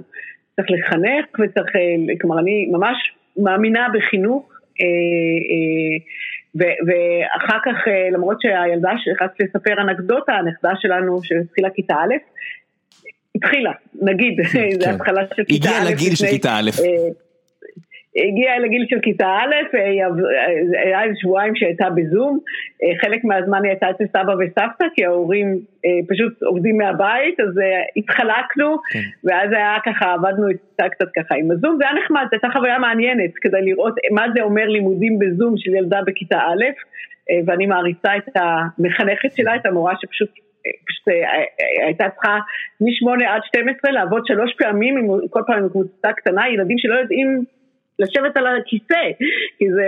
כי זה בלתי אפשרי, כי זה ילד בכיתה א'. אחר כך היא הלכה... נכון, כן, כן. אחר כך היא הלכה שבוע לבית ספר, וכשאספתי אותה בבית ספר ושאלתי אותה, מה יותר כיף, ללמוד בזום או בכיתה? ואז היא הסתכלה עליי, היא אמרה לי, לא זה ולא זה. אה, שזה, כן, אבל זה בסדר. דווקא אני חשבתי שזה חביב, היא אמרה את האמת, ובסדר, מכאן צריך להמשיך. אבל אני, אני כמו שאמרתי, אני עדיין מאמינה גדולה בחינוך, אבל לא רק חינוך. זה חינוך, וזה רווחה, וזה שעות פנאי.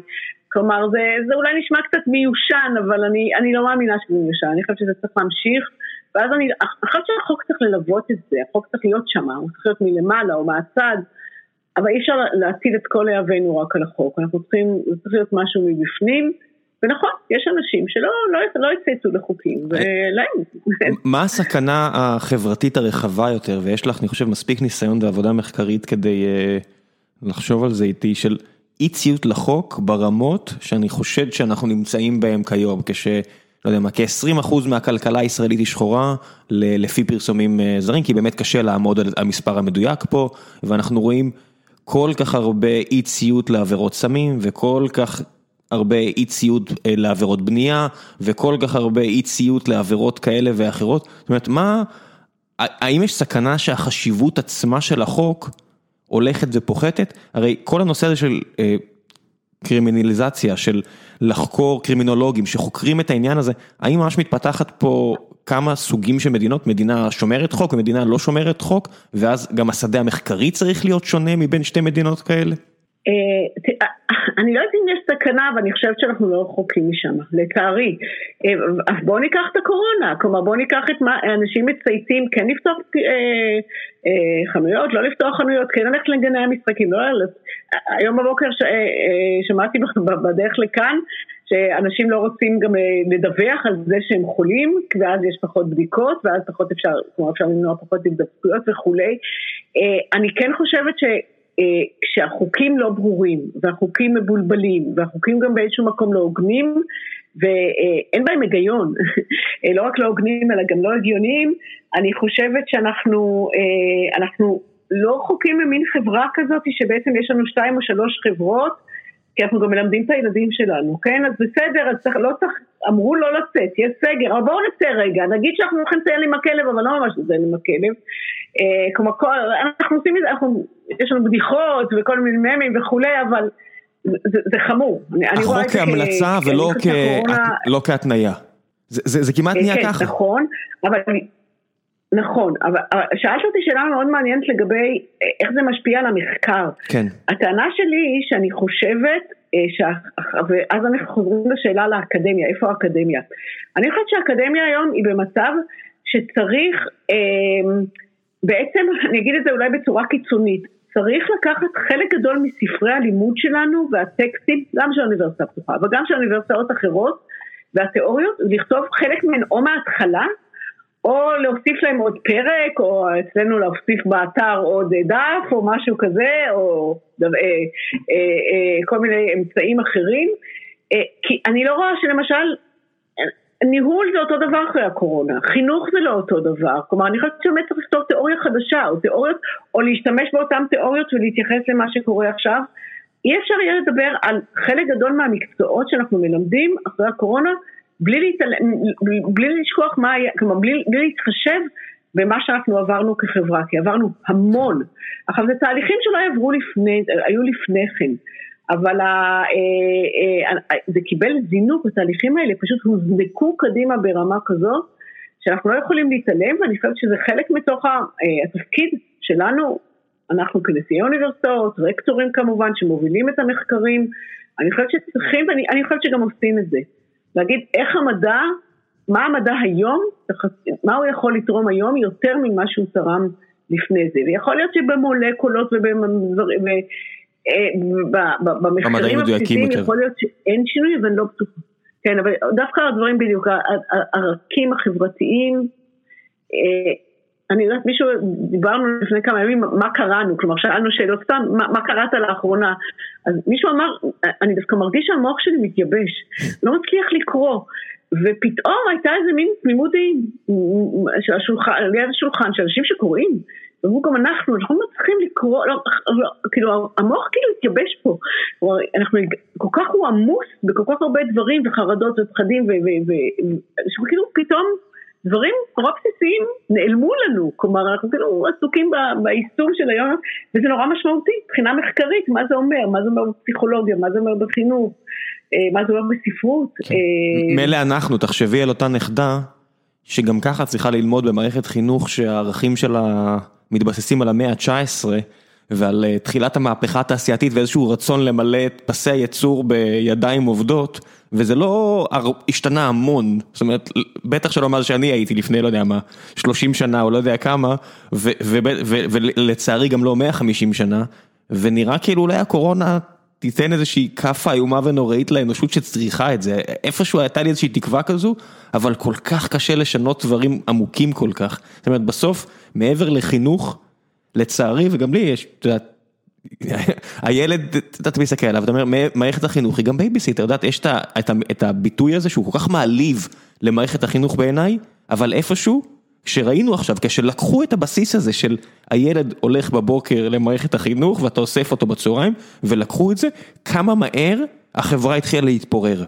אני ראיתי את זה עם עובדים שלי, כמה מהר לקחנו את זה כמובן מאליו, את יודעת, כל כך הרבה שנים אמרנו על מערכת החינוך, אה, אתם רק בייביסיטר, פתאום, אולי גם להיותה מערכת החינוך מקום שהילדים הולכים אליו לכמה שעות, גם את זה לקחנו כמובן מאליו קצת.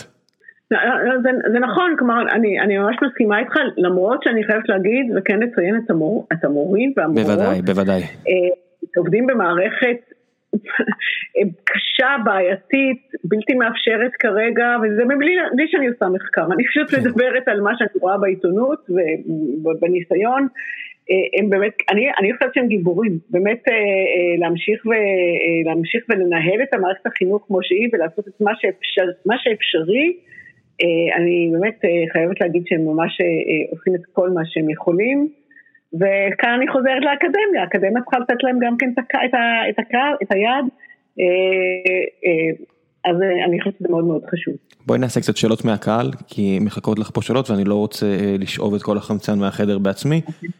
פורום החיים עצמם של גיקונומי בפייסבוק, מי שרוצה אני מפרסם כ-24 שעות לפני כל פרק את זהות האורחת או האורח הבאים, ואפשר להשאיר שאלות, ולפני שנעשה את זה, דבר המפרסם. היי hey, חבר'ה, לפני שנחזור לשלב השאלות מהקהל לפרופסור אייזנשטט ולפרק הנחמד הזה, אני רוצה לספר לכם על נותני החסות שלנו, וזו חברת טוסית. חברת טוסית מתמחה בריהוט גם למשרדים גדולים כקטנים וגם לצרכן הקצה. זה לא איזה חנות קטנה כי הם יודעים למכור ומוכרים יותר מאלפי כיסאות ופרטי ריהוט משרדי בכל חודש וחודשו ומספקים לכל הארץ. יש להם אולם תצוגה בבני ברק מול קניון איילון והם יודעים גם לעבוד עם צרכן הקצה. זאת אומרת, גם אם אתם עצמאים, גם אם בגלל הקורונה עכשיו אתם צריכים אה, לעבוד מהבית ונשבר לכם כבר הגב מהכיסא מטבח שעליו אתם יושבים, כמו למשל אה, עם אחד העובדים שלנו שבא אליי ואמר לי, תקשיב ראם, אני חייב כיסא אחר, יש לי בעיות גב. אמרתי לו בוא נלך לטוסית, וזה בדיוק מה שיהיה בפעם הבאה שאני אבקר אותם. בפעם הראשונה שביקרתי אותם ישבתי עם ניב, הבעלים של העסק ודור שני לניהול החברה הזו, והבנתי את הקטע.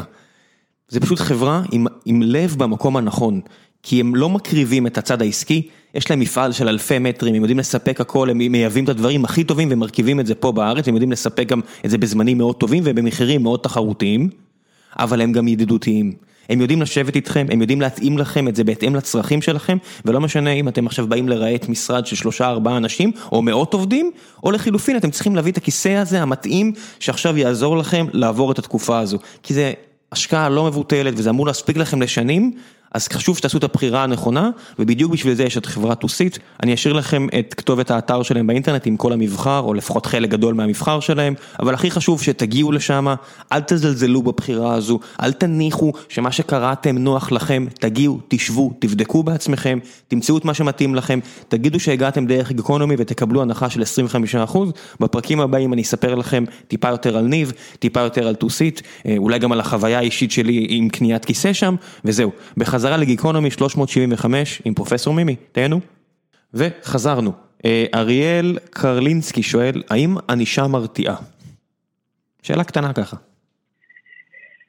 אני חושבת שכן, אני חושבת שכן, אנחנו תמיד מדברים על ענישה לאדם עצמו, אם אתה החנית את המכונית במקום מסוים וקיבלת קנס, אתה בחיים לא תחנה את זה על יד, לא תחנה את המכונית באותו מקום, למעלה או למטה, ימינה או שמאלה, אבל באותה נקודה לא תחנה בחיים, אז זה מרתיע. אה, ואנחנו מדברים על, על, על ההרתעה הכללית, כלומר זה לא רק אתה, אם ראית את, ראית את הקנס, אתה לא תחנה גם כן שם. אני חושבת שכן, אני חושבת שהענישה בסופו של דבר מרתיעה, אבל היא חייבת להיות מאוד מדויקת והיא חייבת להיות הוגנת. אה, זה דברים שאנחנו יודעים מהספרות, אה, אז התשובה היא כן, אבל... יש ערך לאובר ענישה? כולם יודעים לתת את הדוגמה של, לא יודע מה, ערי מדינה כמו סינגפור, או כל מיני כאלה שבהן הענישה היא לא פרופורציונלית ביחס למה שאנחנו מכירים, ואז אומרים, תראו איזה מקום טוב הוא, אין פשיעה, אין זה, אין זה. אני לא יודע כמה זה נכון, כי אני, מהבחינה הזאת לא חקרתי, לא קראתי. האם יש ערך לענישה מחמירה? מאוד. אני, אני חושבת שלא, אני לא מאמינה בזה, אני לא חושבת שלא, כי תמיד גם כש, כשהשופט יודע שהענישה היא כל כך מחמירה, אז הוא לא יחמיר. הוא ימצא את הדרך הלגיטימית והחוקית, כלומר לא, לא מערערת כמובן, הוא ימצא את הדרך לא, לא, או לשנות סעיף או להתחשב, והוא לא ייתן את ההרתעה, את הענישה הקשה יותר, כי הוא יודע שזה לא הוגן. כלומר, הסיפור של האקספרס של חצות, אה, יד, ידיי כבולות, אין לי מה לעשות, הוא לא כל כך נכון, השופטים הם בני אדם והם מנסים, גם, כלומר זה, זה יתחיל גם אצל השוטר וגם ב, גם אצל התובע וכולי. אני חושבת שהענישה צריכה להיות מדויקת ונכונה, כלומר, מה זה נכונה? היא צריכה להגיע לאנשים הנכונים והיא כן צריכה להעניש, היא צריכה להעניש אה, בחומרה אפילו, אבל רק ענישה לא מספיקה, כמו שדיברנו לפני זה, צריך להיות גם אה, אה, פרסום, צריך להיות, אה, כלומר צריך, צריך לדבר על זה, ואיפה לדבר? חוזרים למערכת החינוך כן. או למערכת התרבות וכך. ועדיין, אני חושב על, אה, על אנשים שעכשיו צריכים לעבור דרך שדות תעופה של רוסיה, כשעדיין אנשים יחזרו לטוס ולטייל בעולם, משום מה יש לי הרגשה שאם הם בגיל הזה שיש להם סיכוי לקנאביס בתיק, אם הם צריכים לנחות ברוסיה עכשיו, יש לי הרגשה שהם יסרקו עוד 20 פעם לפני שהם ינחתו שם, רק בגלל שהם ראו שלא מדובר באיזה קנס קטן, אלא אירוע משנה חיים. זאת אומרת, יש לענישה קיצונית, יש גם ערך, אבל אני מצד שני יש את האנשים שישלמו בחייהם על אותה ענישה קיצונית, אז אני לא יודע איפה הקו הזה עובר. אה, זה שאלות נכון. גדולות. לא, לא, אני חושבת שזה נכון, כן, אה, אני לא, בוא נגיד ככה, אני לא מאמין, אני לא, ברור שיש מקרים שאפשר להתייחס אליהם, לא מאמינה שזה באמת מה שישנה, יגרום לשינוי מאוד משמעותי בחברה. אוקיי, אה, עמרי מטר שואל, האם לדעתך ניתן לסייע למי שאינו מעוניין בעזרה? הוא אומר, למשל נער בורח מפנימייה, או מקרה טרגי של אישה מוכה שמסרבת להכיר בכך? אה, כאן אנחנו צריכים את ה...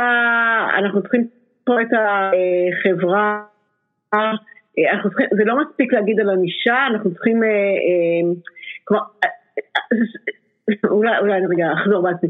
אה, אני חושבת, שקשה, זה יהיה קשה יותר, אנחנו לא נוכל לעזור למי שלא רוצה לעזור לעצמו.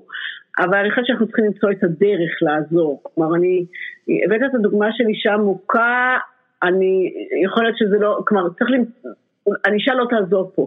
מה שצריך... לא, לא, פה זה כבר שאלה אחרת, זה לא ענישה, זה כבר מישהו ששואל, אדם אחר ששואל על איך אפשר לעזור, האם ניתן לעזור לאדם שלא נותן שיעזרו לו בסיטואציה כי החיים אה, הכניסו אותו למקום לא טוב. אני לא יודעת אם אני יכולה להגיד בצורה דיכוטומית אפשר או אי אפשר. בוודאי שאפשר. אני. פשוט מאמינה שכן, אני חושבת שאפשר, רק צריך למצוא את הדרך, והיא קשה, היא ממש לא ברורה. לדבר עם אנשים קשישים למשל שאנחנו רוצים לסייע להם והם לא רוצים לקבל את העזרה כי, הם, כי, כי זה קשה גם כן אה, להכניס מטפל הביתה למשל, לאדם קשיש, שאנחנו יודעים כולנו שזה הדבר שהכי יעזור לו, אבל להכניס לאדם כזה מטפל הביתה, הוא לא רוצה. אה, זה גם כן עזרה, אבל אה, וצריך, צריך למצוא את הדרך, ותאמין לי שאני לא יודעת מה היא, צריך למצוא, אבל חייבים למצוא את הדרך, אני לא מאמינה שאי אפשר. אבנר קלדרון שואל, מה הם לימודי משפטים באוניברסיטה הפתוחה? מתוכנן? אה, לא כרגע, שאלה מעולה, אה, לא כרגע, יש לנו אמנם חטיבות, אבל לא כרגע. אה, יש מספיק לדעתי לימודי משפטים בארץ בהרבה מאוד גם אוניברסיטאות וגם מכללות. ננסה לתרום למקומות אחרים, לדיסציפלינות אחרות, אבל לא משפטים, לא כרגע. אני נוטה להסכים, יש בכל זאת, בסוף גם צריכה להיות איזושהי אחריות למוסדות, לא רק לחשוב על מה יביא להם סטודנטים, אלא גם מה המדינה צריכה, או החברה צריכה. המדינה לא בתור ממשל, אלא מה, מה פשוט החברה סביבה צריכה. אה, גיל דולברג שואל, מה יותר יעיל, הוצאה ממשלתית או עמותות? איך בפועל עמותות עוזרות בטווח הארוך לאוכלוסיות בסיכון? מה עושות עמותות אה, שלא עובד? למה הן ממשיכות לעשות את זה? זאת אומרת, שאלה של עמות, המגזר השלישי לעומת אה, הממשלה. אה, אז פה, תראה, קודם כל כמו שאמרתי ואמרתי את זה לאורך כל הדרך, הממשלה, אני לא, לא מוותרת בממשלה, הממשלה חייבת להמשיך, היא, היא, היא, צריכה, היא צריכה לספק את הבריאות ואת הרווחה וכולי. העמותות הן גמישות יותר, הן גם יודעות לזהות את המקומות שהממשלה יותר קשה לה להגיע, כי הממשלה היא גדולה, היא, היא ענקית, אה, היא, היא, היא יותר מסורבלת. וכאן המקום של העמותות להיות יותר רגישות ולהיות יותר ממוקדות. אה, לכן העמותות חייבות, כלומר אני לא חושבת שיכולה הממשלה להתנהל בלי עמותות, כלומר נדבר על המגזר השלישי.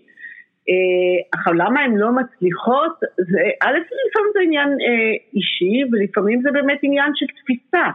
האם הממשלה רואה ומאפשרת ויודעת לעבוד, ואנחנו יודעים שהיא יודעת. בהרבה מקומות הממשלה יודעת, ולא, כלומר, היא לא מנצחת. מנצלת את העמותות, אלא ההפך, היא עובדת, היא מבינה שהעמותות זה זרוע, אה, זרוע מעשית, זה זרוע שמעביר גם ידע. הן יודעות, העמותות יודעות יותר מהר מהממשלה אה, לזהות אה, צרכים מסוימים. פחות בירוקרטיה. לגבי עמותות שלא מצליחות, מה? אני אומר, פחות בירוקרטיה בסוף. מה אתה אומר? אני אומר, בסוף זה פחות בירוקרטיה. עמותות בסוף, יש להם את היתרון שיש להם פחות שכבות של מנהלים שצריכים לאשר, אני יודע מה. נכון, נכון, נכון, נכון. גם לממשלות כמו למערכת החינוך אה, זה רעיונות שנטועים עמוק בהיסטוריה וכנראה שצריכה איזה רוויזיה או מחשבה מחדש לפחות על חלק מהצורה שבה דברים מתנהלים. אני מסכימה, כן כן. כן, בוא נעשה עוד איזה שתי שאלות ואני אפסיק אה, לאכול את כל זמנך היום. אה, אבישי ריבה שואל, תיאוריית החלונות השבורים, מה את חושבת עליה? וואו, זה, זה תיאוריות כבר ישנות, אבל האמת שאני מאמינה בה.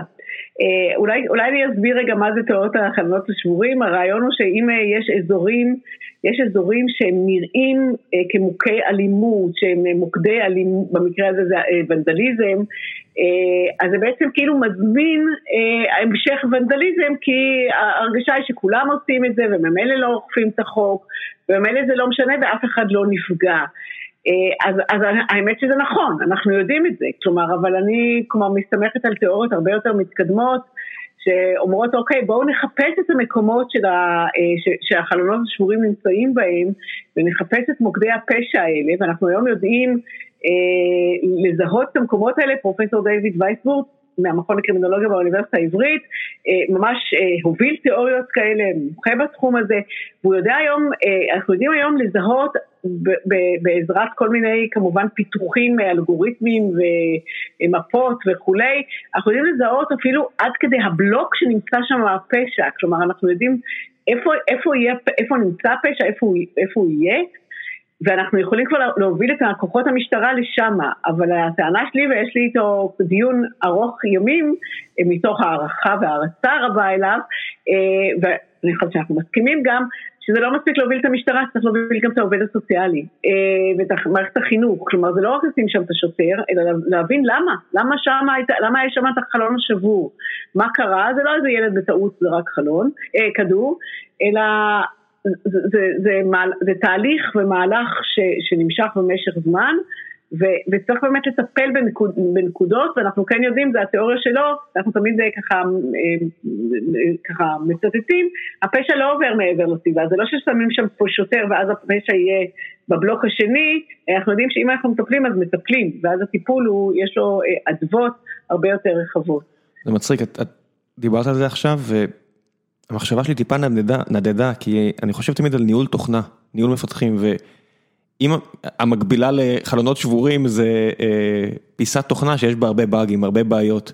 ואיפה שאם אתה כותב תוכנה במקום שיש בו הרבה בעיות, אז אתה אומר, טוב, אז אני אכניס עוד בעיה אחת, נפתור את זה כבר מתישהו. ואם אתה באזור, אתה מטייל בשוויץ, הכל כך, כל כך יפה והכל כל כך נקי, אתה לא תעז אפילו לזרוק סיגריה אם אתה מעשן על הרצפה, כי זה כל כך יבלוט. ואותו דבר בכל דבר שאנחנו עושים, אם אנחנו בסביבה נקייה, טובה, זאת אומרת עם מרכאות או בלי מרכאות, לא משנה אם הניקיון הזה זה ניקיון פיזי או ניקיון מוסרי, ערכי, מקצועי, אנחנו די מתאימים את עצמנו לסביבה סביבנו. אם אם ילדים נולדים לסביבה שבה הכל מוזנח, כמו בהרבה מאוד יישובים בארץ לצערי, הם מתאימים את עצמם קצת ברוב המקרים, זאת אומרת לתת את המקרה הזה של הילד שעלה לגדולה את ה... ונהיה איש מאוד מפורסם, עשיר, מוערך, בסדר בוא נדבר על ה-99% מהאחרים בשכבה שלו, בשכבת הגיל שלו. אז החלונות השבורים, אז אולי יש ביקורת נכון. כלפיה, אבל יש גם הרבה שכל מסביב לעניין הזה. אה, בטח אם רואים את ניו יורק נכון. שבסך הכל די התקדמה. אה, אולי עכשיו הלכה צעד אחורה, אבל זה בסדר, אם מסתכלים מרחוק זה נראה טוב. טוב, נעשה שאלה אחרונה, ניל בר שואל, מתי כבר הפתוחה תוכל להעניק תארי דוקטורט, דוקטור? אנחנו עובדים, יופי, אנחנו עובדים על זה קשה מאוד, אנחנו כבר נמצאים במהלכים די מתקדמים להענקת אה, תואר דוקטורט בתחום של אה, חינוך טכנולוגיות למידה. Uh, הדבר הכי מתבקש כיום, יש לנו, הנה כבר פרסומת לאוניברסיטה הפתוחה, אבל פרסומת חיובית, יש לנו היום יותר ויותר סטודנטים כבר בגל, כבר בסמסטר הזה, סטודנטים וסטודנטיות שנרשמו לתואר שני אה, בתחום הזה, אה, בתחום של טכנולוגיות למידה, כלומר אנשים מבינים ש, שזה העתיד בעצם, אה, אנחנו מקווים מאוד שזה לא יהיה עוד הרבה זמן, אנחנו נמצאים במגעים מאוד מתקדמים או בתהליך מאוד מתקדם מול הרגולטור שלנו שהוא מחליט, אה, אז אנחנו מקווים שהוא שומע אותנו. וואו, זה... אבל הוא יודע, הרגולטור, כלומר מל"ג ות"ת יודעים. כן. אם אמרנו שלא יודע מה, קדנציה נניח ותהיי שם שבע שנים ו... ותספיקי להעניק את התואר דוקטורט לבוגרת הראשונה שתסיים באוניברסיטה הפתוחה, איזה הישג כביר זה יהיה שרשום על שמך. אני מקווה שהבן אדם, שהנשיאה העשירית של המוסד לא תגנוב לך את הקרדיט הזה, כי זה מהלך אדיר. אה, א' זה התחיל לפניי, בוא נגיד את האמת, זה לא, זה תהליך שצריך לקבל אוטונומיה, זה תארים שניים, כלומר זה לא רק אני, וכמובן זה לא רק אני, זה החוקרים שלנו, זה לא, זה, זה כל הצוות פה, כל כן. הסגל וכולי, אני רק אה, מובילה את המהלך, אבל uh, בהחלט, יחד עם יושב ראש הוועד המנהל שלנו, הנגידה שלנו, דורית בייני, שיש כאן מהלך ארוך טווח שאנחנו מנסים, אם אני לא אהיה נשיאה והנשיא או הנשיאה הבאה יעניקו את התואר, אז אני כבר מזמינה מפה להשתתף בטקס. את ההענקה עצמה, זה לא משנה, אבל להיות בקהל. אני יכול לדמיין אותך, לא יודע מה, עוד ארבע שנים מפצירה באותה חוקרת, קדימה, קדימה, נו בואי תעשי עוד צעד אחד קדימה, מה אכפת לך? בוא אני אעזור לך, בוא נסגור את הפינה, עוד רעיון אחד וחתמנו על המאמר. טוב. אה, לא ממש, אבל אה, זה רעיון כן. נחמד. אני צוחק לא כמובן, כמובן שאני צוחק. טוב, אה, פרופסור, אה, הגענו לשלב האחרון שבו את ממליצה על אה, ספרים, סרטים, סדרות, אז אם הייתם לפני כמה ימים בסשן שבו המלצתם אחד לשנייה על דברים שקראתם ואת רוצה להמליץ עליהם, זה המקום, אין רגולציה, כל מה שבא לך מעבר להמלצה הטבעית של תיכנסו לאתר של האוניברסיטה הפתוחה ותראו מה מתאים לכם כדי להרחיב את האופקים, או, או כדי לרכוש השכלה או כדי לרכוש מקצוע, זה ברור, כן. עכשיו המלצות כלליות יותר. אז בוא נדבר על סדרה, אני חושבת שסדרה שכולם מדברים על זה, קווין גמביט, לדעתי סדרה מדהימה, הייתה צריכה להיות באקרנים אמנם, אבל עלתה עכשיו.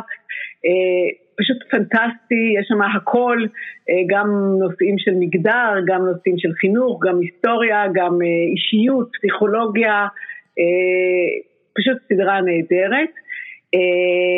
פלוס שחמט, את לא אמרת, פלוס שחמט, כבודו של המשחק, כן. כן, בתקופה שבה כל המשחקים זה כמה שניות, כמי ששיחק שח בצורה רצינית, לא יודע מה, איזה גיל 15-16, כי זה באר שבע, מה לעשות, זה בכל זאת העיר עם הכי הרבה רבי אומנים בעולם, אז צריך לתת למשחק את הכבוד שלו, פלוס שחמט, קצת להחזיר עטרה ליושנה, אז אוקיי, אז גם בית המלכה, בעברית, מה עוד? אני איתך. כן, אה, עכשיו הספר שקראתי לאחרונה, שאני מאוד ממליצה, אה, זה ציר תמר אה, של יורם אשת. יורם אשת הוא חבר סגל באוניברסיטה הפתוחה, כתב ספר, ספר השני שהוא כותב, ספר מדהים על העניין של, בעצם יש בו המון דברים, גם פסיכולוגיה, גם בדידות, גם יחסי ערבים פלסטינאים, אימהות, שכול, התמודדות עם שכול, זה ספר שפשוט אני לקחתי אותו ביד ולא לא הפסקתי. כלומר, אה, פשוט זה ספר שזורם, הוא לא, הוא לא קל, הוא קשה, כי התוכן שלו קשה. אבל הוא ספר ממש מעניין ואני מאוד מאוד הייתי ממליצה. אני הולך להמליץ על ספר שאני קרוב עכשיו לסיימו שנקרא Mistakes were made but it wasn't me. על כל מה שקשור להטייה הקוגניטיבית המפורסמת הזו של לא, לא לשים לב למה אתה עושה ומה החלק שלך ב, בבעיות שנוצרות וזה לא ייאמן כמה מהדברים שקשורים לתופעות האלה רלוונטיות כמעט לכל חלק בחיים שלנו. אז זו המלצה שלי. אה, אוקיי. כן, יש הטיות בחמישים שנה האחרונות, את מהעבודה של טברסקי וקיינמן וכל הפסיכולוגים האלה שהתחילו להצביע על עוד ועוד חלקים בחוויה האנושית שהם משותפים לכולנו, אז כן, יש כל מיני אנקדוטות שאתה יכול להסתכל עליהם ולהגיד, אה כן, זה מעניין, ויש את החלקים שאתה יכול להתעמק בהם ו... ולחשוב איפה אתה פה, וההטייה הקוגניטיבית הזאת של לחשוב שאתה בסדר כשבעצם הבעיה נטועה בכל השאר, זה, זה כל כך נפוץ, אני, אני כל פעם עוצר וחושב על כמה קל להשליך את הבעיה על האחר. אה, אם היו עושים א', ב', ג', ד', אז אני הייתי מצליח, וכמה קל לתת תירוצים וכמה קל להגיד, כן, המערכת לא טובה. אז הנה יש לי תירוץ אה, גם בעצמי לזרוק את הבדל סיגריה הזה על הרצפה, יש לי תירוץ לא לעשות עבודה מספיק טובה, יש לי תירוץ אה, לקחת קצת כסף מהחשבון ההוא והחשבון ההוא, כי מי רואה את הקורבנות בכלל. לתת תירוצים זה, זה כל כך קל, וכי יש תירוצים. את יודעת, אנחנו חיים בתקופה שלכולנו יש תירוצים, מי, מי יותר ומי פחות, גם לפריבילגים וגם בטח שלא לפריבילגים, לכולם יש תירוצים אה, לתת לעצמם. ו... ועם כמה שאת יודעת, אני אני איתך בעניין הזה של עבודה סוציאלית ו, ולחקור מאיפה מגיע הבעיות, בסוף אחריות אישית וזה צריך להתחיל מאנשים שיש להם את הפריבילגיות להתעמק במקומות האלה. זה צריך להתחיל מאנשים שהיה להם יותר קל בחיים והיה להם יותר מזל, והם אלה שצריכים לתת פחות תירוצים. ואז זה יחלחל למטה, את יש את ה trickle down economy של רייגן, שלא בטוח עד כמה זה יתברר כנכון, או של תאצ'ר, אולי צריך להיות איזשהו trickle down אה, מוסר, של של מוסר וערכיות מלמעלה למטה. כי קצת קצת ברחנו. יותר מדי אנשים פריבילגיים את מסתכלת עליהם ואת אומרת עם כל הפריבילגיות שלך אתה קצת חרא של בן אדם תסלחי לי על השפה ואולי על זה אנחנו צריכים אה, לא לוותר. כחברה אז נראה לי אה, אני אני אסיים מההמלצה הזו וגם אמרתי על Mindhunter בנטפליקס אז כל מי שכל מה שקשור לקרימינולוגיה מעניין אותו באמת יופי של יצירה סדרה עמוקה, מעוררת מחשבה, המלצה חמה. פרופסור, תודה רבה רבה על הזמן שהקדש לי, לא, לא טריוויאלי בעיניי ואני מפציר בכולם ללכת ללמוד ולרכוש עוד השכלה והאוניברסיטה הפתוחה זה יופי של הזדמנות עבורכם. תודה רבה.